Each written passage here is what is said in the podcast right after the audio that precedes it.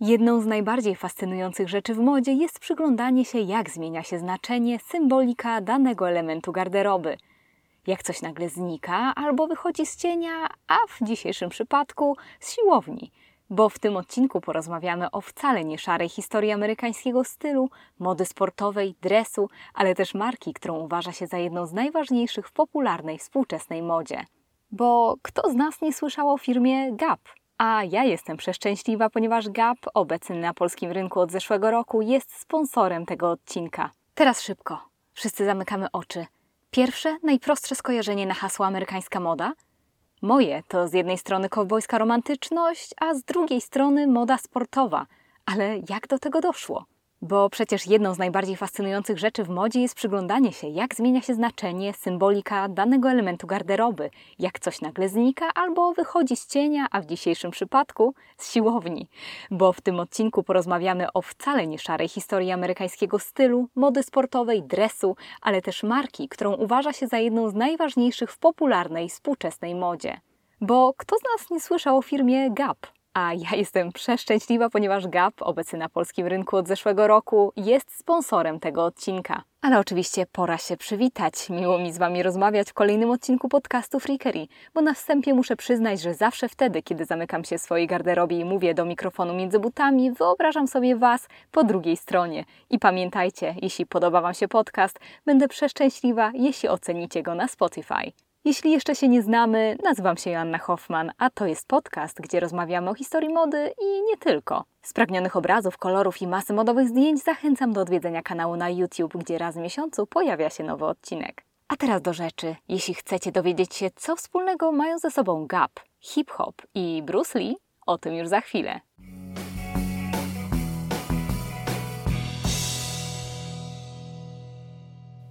Wszyscy noszą dres. Z naszych rozważań o modzie sportowej wyodrębnijmy sobie historię tego, co dla wielu jest jej synonimem dres. Dwie części ubrania, najczęściej bawełniane w tym samym kolorze. Po I wojnie światowej zaczął popularyzować się nowy ideał ciała, nowy styl życia, uwzględniający sport. Za osobę, która postawiła na jersey, mający dać wygodę i chłonąć pot, uważa się Emila Camuzeta, założyciela Le Coq Sportif. Podczas olimpiady w 1936 roku widzimy już sportowców noszących bawełniane dresy okroju, który od tamtych czasów niemal się nie zmienił. W okolicach lat 70. powstały nowe iteracje, bluzy zapinane na zamek, syntetyczne, kolorowe materiały. Właśnie wtedy Bruce Lee po raz pierwszy zaprezentował dresy w telewizji podczas popularnego serialu Czerwone z paskami na boku w programie Long Street. Później, w roku 78, miał na sobie żółty dres w filmie Gra Śmierci. Nawiązania w stroju czarnej mamby z Kill Billa Tarantino są już jasne, prawda? Przez lata obecność dresów była odczuwalna, choć nie było jednego wydarzenia, które uznamy za ich początek, za ich popularyzację, do wypadkowa wielu zjawisk. I kiedy w 1972 roku Amerykanin Frank Shorter wygrał maraton na Olimpiadzie, USA owładnęła gorączka joggingu. Dresy były widoczne w mieście, ale nie były hip, nie były modne. Do fitnessowej gorączki lat 80. i postępującej nieformalności mody, dresy jako takie były kojarzone niemal wyłącznie ze sportowcami. Jednak powoli coś zaczęło się zmieniać. Dorzućmy do tego schody, na szczycie których ktoś podnosi ręce w górę. Oczywiście chodzi o słynną scenę z Rockiego ze Stalonem w roli głównej. Ale o coś jeszcze – o kulturę hip-hopową, która według niektórych eksplodowała po blackoutie w Nowym Jorku w 1977 roku, gdzie przez roznoszoną po ulicach elektronikę twórcy mieli dostęp do technologii, która była wcześniej poza zasięgiem. Inna legenda mówi o spotkaniu ponad 40 gangów w Bronxie podczas słynnego Howe Avenue Peace Meeting w 1971 roku, które to miało zawiązać pokój, a reszta sporów pomiędzy gangami była rozwiązywana podczas hip-hopowych bitew na breakdance i mikrofony, bez rozlewu krwi. To owocowało popularnością block parties i reszta była historią. DJ i MCs postawili na wygodę w opozycji do przesady lat 80. Elementami, które w największej mierze dodawały ekstrawagancji, była biżuteria. Spójrzcie na oczywiście Run DMC w ich czarnych dresach, ale przy tym na całą resztę LL Cool J, Public Enemy, Ice Cube. Joanna Turney, historyczka z Winchester School of Art, mówi: to świetny przykład odzieży antysystemowej. Jego swoboda i elastyczność lekceważą formalność i zasady głównego nurtu męskości. Bo dresy przytuliły też inne środowiska, chociażby brytyjscy kibice, znowu nadając mu inne znaczenie. Hip-hop dodał swagu, subkultura casual stereotypowych skojarzeń z przemocą. Podczas gdy mainstream zastanawiał się, czy wypada założyć dresy poza bieżnią, tutaj przytoczę tekst serialu Kroniki Seinfelda, mówiący o tym, że chodzenie w dresach to oznaka poddania się, przyjął się na lata, był też przypisywany na przykład Lagerfeldowi. Hip-hop przyjął dres z otwartymi ramionami, a raczej z boomboxem na ramieniu. Kontrakty reklamowe podpisywane przez artystów zyskujących ogromną popularność nie na block parties, ale o zasięgu globalnym związały dres z kulturą hip-hopową na zawsze – im mocniej hip-hop wkraczał w mainstream, tym mocniej podążały za nim dresy i streetwear w ogóle. Zresztą nie bez powodu Gap, o którym już za chwilę, stworzył kolekcję celebrującą powstanie hip-hopu. O tym, jak Gap stał się legendą.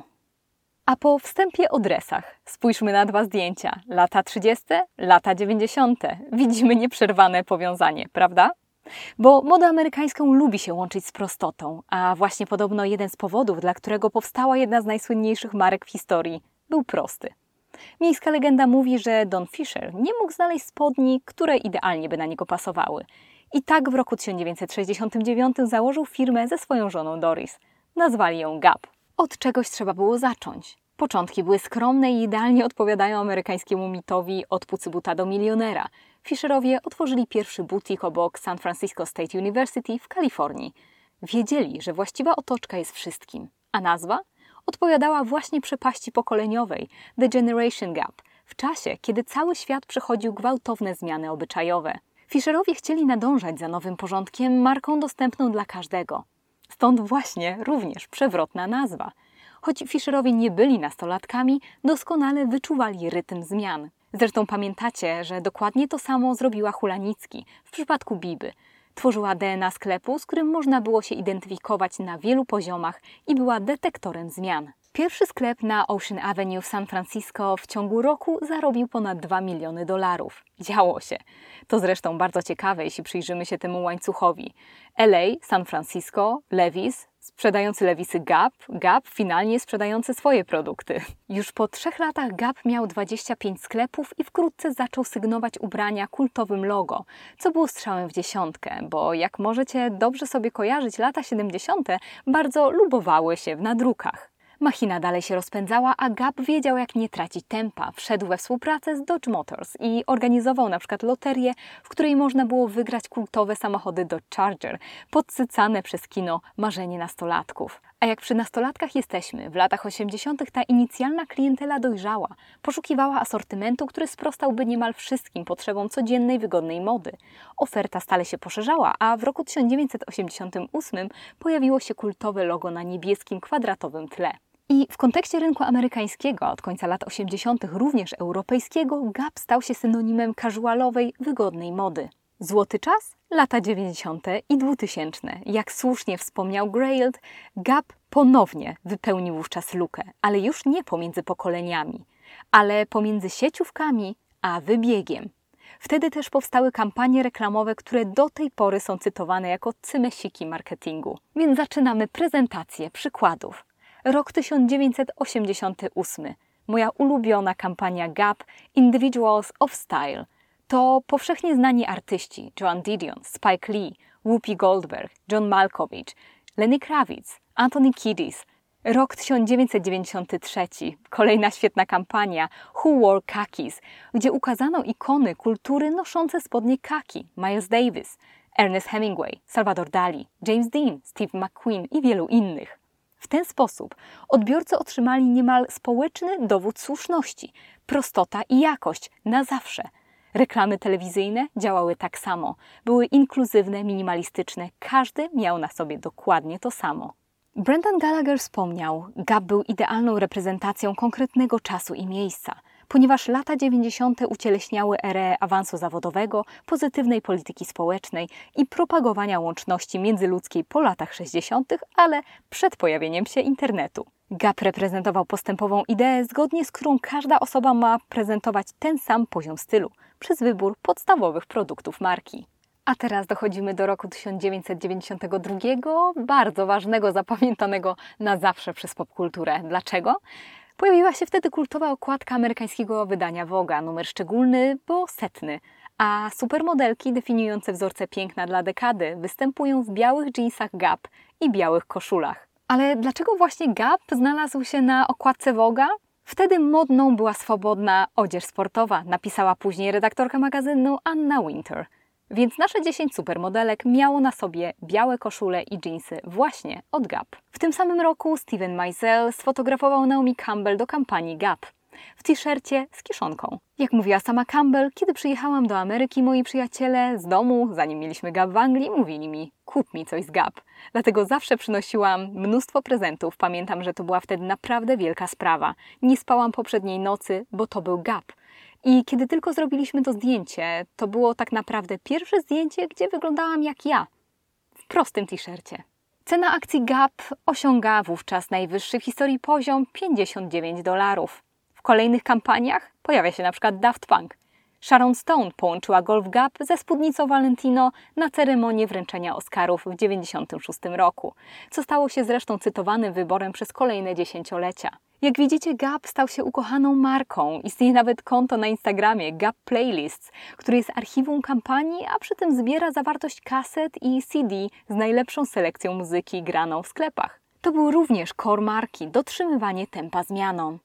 I co również ciekawe, sweter Gap w kolorowe paski stał się również pewnego rodzaju popkulturowym fenomenem w kontekście USA – jak przeczytałam dla wielu, poszukiwanym obecnie z drugiej ręki wspomnieniem beztroskiego dzieciństwa. I choć obecnie trudno to sobie wyobrazić, Gap wypełnił też lukę w postaci jakościowych basiców, które nie były dostępne w tak oczywisty sposób. Jak pisała Eliza Brooks, być może nie dostrzegamy tego teraz w świecie zdominowanym przez europejskich gigantów szybkiej mody, ale wizja Gap z lat 90., przystępna estetyka i reklamy pomogły zdefiniować dekadę. Idąc dalej, Liana Sattenstein pisała, że Gap zdefiniował demokratyczny, łatwo dostępny luz, a ich wszechobecne reklamy nie były możliwe do przeoczenia. To połączenie było bezcenne. No bo właśnie Gap był wszędzie, wrastał w pamięć przez kulturę centrów handlowych, gdzie młodzież spędzała całe dnie. Co z Polską? Od 2022 roku marka wrasta w krajobraz dostępnej mody kojarzącej się z prostotą ponadczasowych sylwetek, stąd start od kampanii Icons. Mówimy tutaj o historii mody, czy więc kiedykolwiek na Gap padł cień? Liczby wskazywały spadki, kiedy rynek otoczyły się ciówki. Niektórzy zaczęli zarzucać firmie odejście od klasycznej amerykańskiej sylwetki czy brak kampanii mogących sprostać poprzeczce z przeszłości. A jaka była na to reakcja? Sprytna i sprawna. Raz, odbiorcy jednak stęsknili się za klasykami, które marka potrafiła od zawsze serwować. Dwa, jak pisało Women's Wear Daily, Gap wrócił do bycia marką kulturową, co udowadniają na przykład kolekcje Icons czy ostatnio Barbie. Gap postawił sobie za cel idealistyczne zacieranie luk, tym co wrosło na dobre w popkulturę i stało się międzypokoleniowym, jasnym kodem. Dodatkowo proste kroje, jakościowa bawełna, denim, odzież sportowa, ale też znacznie więcej, były po prostu jak nowa Amerykana. Sen o amerykańskim stylu. Amerykański styl. Czy jest w ogóle możliwe ujęcie czegoś tak wielowarstwowego w kilku zdaniach? Nie ale możemy pobawić się w zebranie kształtowanych przez lata skojarzeń, które stały się uniwersalnie rozumianym równaniem. Często powtarza się, że amerykańska moda niemal do lat 70. nie była traktowana poważnie w kontekście tzw. Tak mody wysokiej. Kulturowo przez lata modę francuską uważano za wyrocznie trendów. Jednak czas pomiędzy rokiem 1930 a 1970 Met nazwało złotą erą amerykańskiej pomysłowości, skupiając się na dostępnej, sportowej, nieskomplikowanej odzieży. Było ku temu sporo powodów. I zróbmy to, co lubimy najbardziej. Spójrzmy na historię. Oczywiście, że w Europie powstawały stroje sportowe u Chanel czy Patou, ale amerykańscy projektanci byli często zupełnie świeżymi nazwiskami, które postawiły na stosunkowo niedrogie materiały i możliwość łatwego dbania o ubrania w domu. Europejscy projektanci potrafili wciąż bazować na skomplikowanym odszyciu i swojej roli modowych wyroczni artystów, nie rzemieślników tworzących dla mas. Wielu uważało, że tradycyjna moda paryska była autorytarna. Moda amerykańska miała zmienić myślenie o modzie codziennej. bez strojów dostosowanych do okazji i przebierania się wiele razy w ciągu dnia.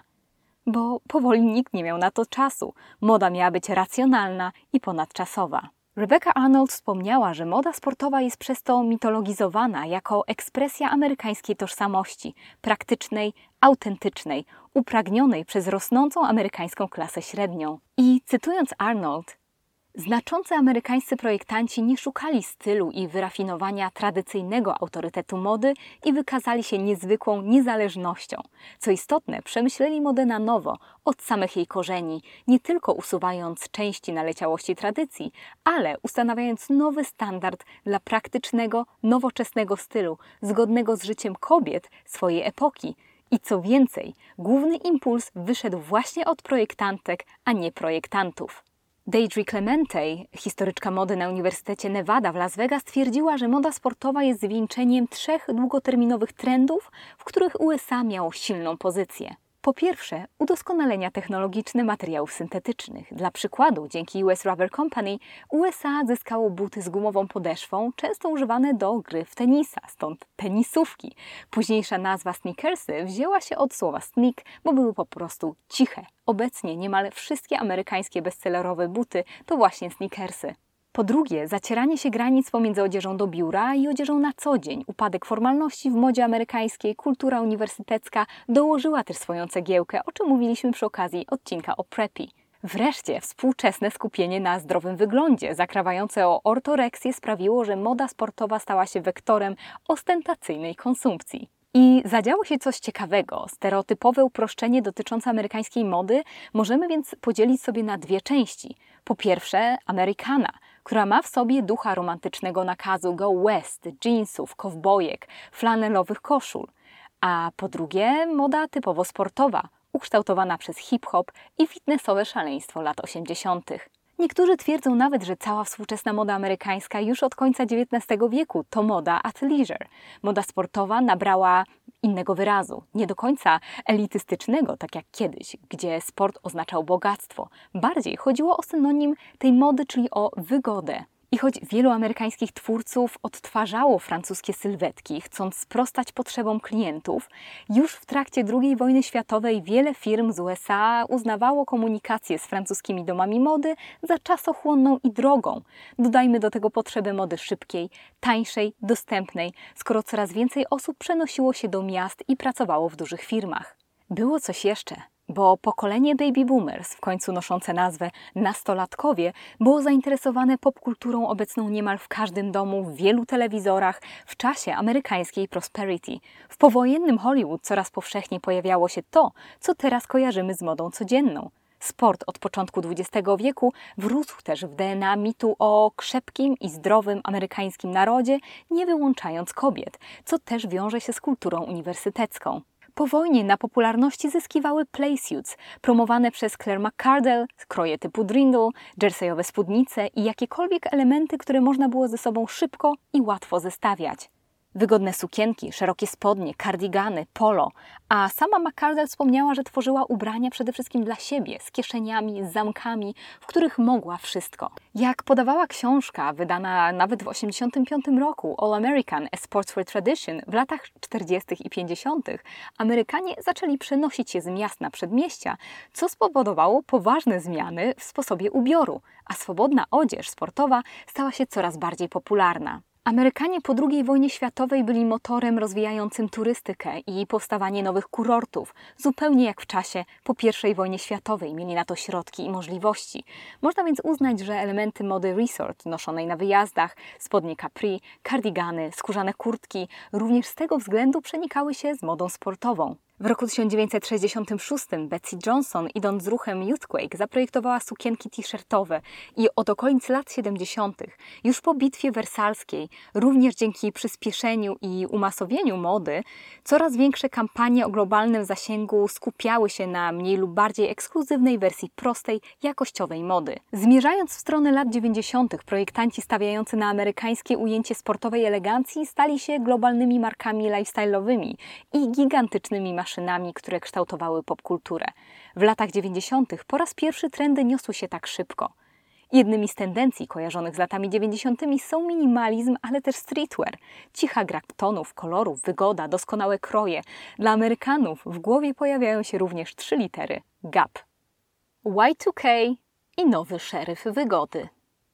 Jeśli ktoś mówi o serialu związanym z modą, jestem pewna, że w większości głów pojawia się seks w Wielkim Mieście. Kiedy fani serialu przeżywali żałobę po ostatnim wyemitowanym odcinku, Gap wykonał krok uznawany przez marketingowców za kolejną perłę real-time marketingu, bo właśnie wtedy nawiązał współpracę z Sarą Jessica Parker. Kontrakt opiewający na ponad 30 milionów dolarów owocował kolekcją, która była jak otarcie łez po serialu i kwintesencja pierwszej dekady lat 2000. Biodrówki, krawaty, obcisłe kolorowe sweterki, rybaczki. Jakby Carrie otworzyła swoją szafę.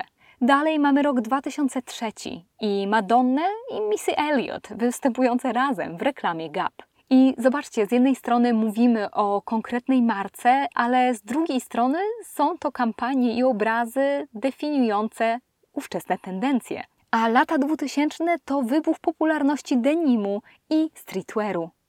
Wcześniej dla wielu odzież sportowa, tak jak na przykład dres, była symbolem klasy robotniczej. Przez wszechobecność hip-hopu luźny, sportowy styl panoszył się niemal wszędzie.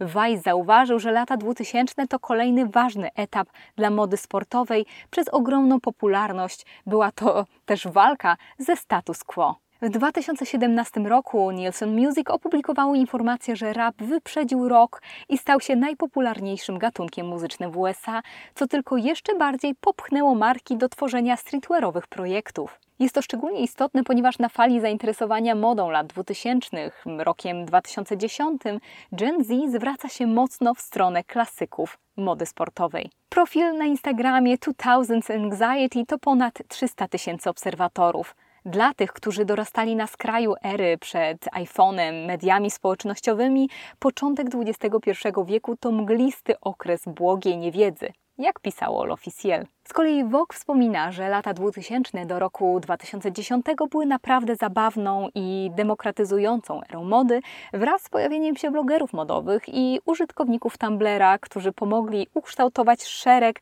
różnych rodzajów estetyki. I że całkowicie zrozumiałe jest, że teraz młodzi ludzie, którzy byli za młodzi, aby doświadczyć tego za pierwszym razem, próbują doświadczyć teraz tej energii. To też ciekawe, ponieważ zobaczcie, że jeansy przebyły już wówczas, na początku lat 2000, tak długą drogę, że skojarzenia ze swobodą były niemal automatyczne. A dresy dopiero niedawno zyskały tę pozycję. Piekło zamarzło, kiedy w pandemicznych dresach pojawiła się sama Anna Wintour – i dowodem na to, jak dresy na dobre weszły do mody codziennej, jest pandemia. Raz, że sprzedaż osiągnęła niespotykaną skalę, a dwa, może pamiętacie żarty typu nie wiem, co chcą udowodnić ludzie w jeansach na home office. Pojawił się nowy szeryf wygody w mieście. Cytowana wcześniej dr Joanna Turney wspomina: Postrzegam dres jako strój odpoczywającego zawodnika, kogoś, kto czeka za kulisami i w każdej chwili może być gotowy do akcji. Niektórzy uważają, że jedną z rzeczy, która definiuje styl amerykański w porównaniu do europejskiego, który ma znacznie bardziej sztywny system klasowy, jest to, że Amerykanie mają tendencję do ubierania się właśnie swobodnie. Jak mówiła Deidre Clemente, począwszy od lat 30. XX wieku, ubieranie się tak, jakbyś miał pieniądze kontekście USA, stało się źle widziane. Stąd popularność streetwearu. To z kolei wiedzie na znowu stronę Quiet Luxury, gdzie jakościowa moda sportowa mówi sama za siebie. Tom Ford zauważył, że stroje dzienne dla kobiet i mężczyzn to właśnie dresy, dżinsy, t-shirty, moda sportowa. Ale czego się spodziewałeś, Tom, skoro to takie wygodne? To cóż, wygląda na to, że to tyle w tym odcinku podcastu Freakery. Jestem jeszcze raz przeszczęśliwa. Bardzo chciałabym podziękować Gapowi za patronowanie temu odcinkowi. To była niezwykła podróż, dowiedziałam się wielu rzeczy. Przypomniałam sobie też nostalgiczne momenty, które nam jakąś chwilę zakopały się w mojej pamięci.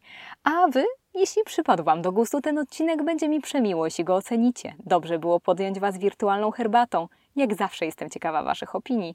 Miejcie się wspaniale i do usłyszenia lub zobaczenia w kolejnym odcinku.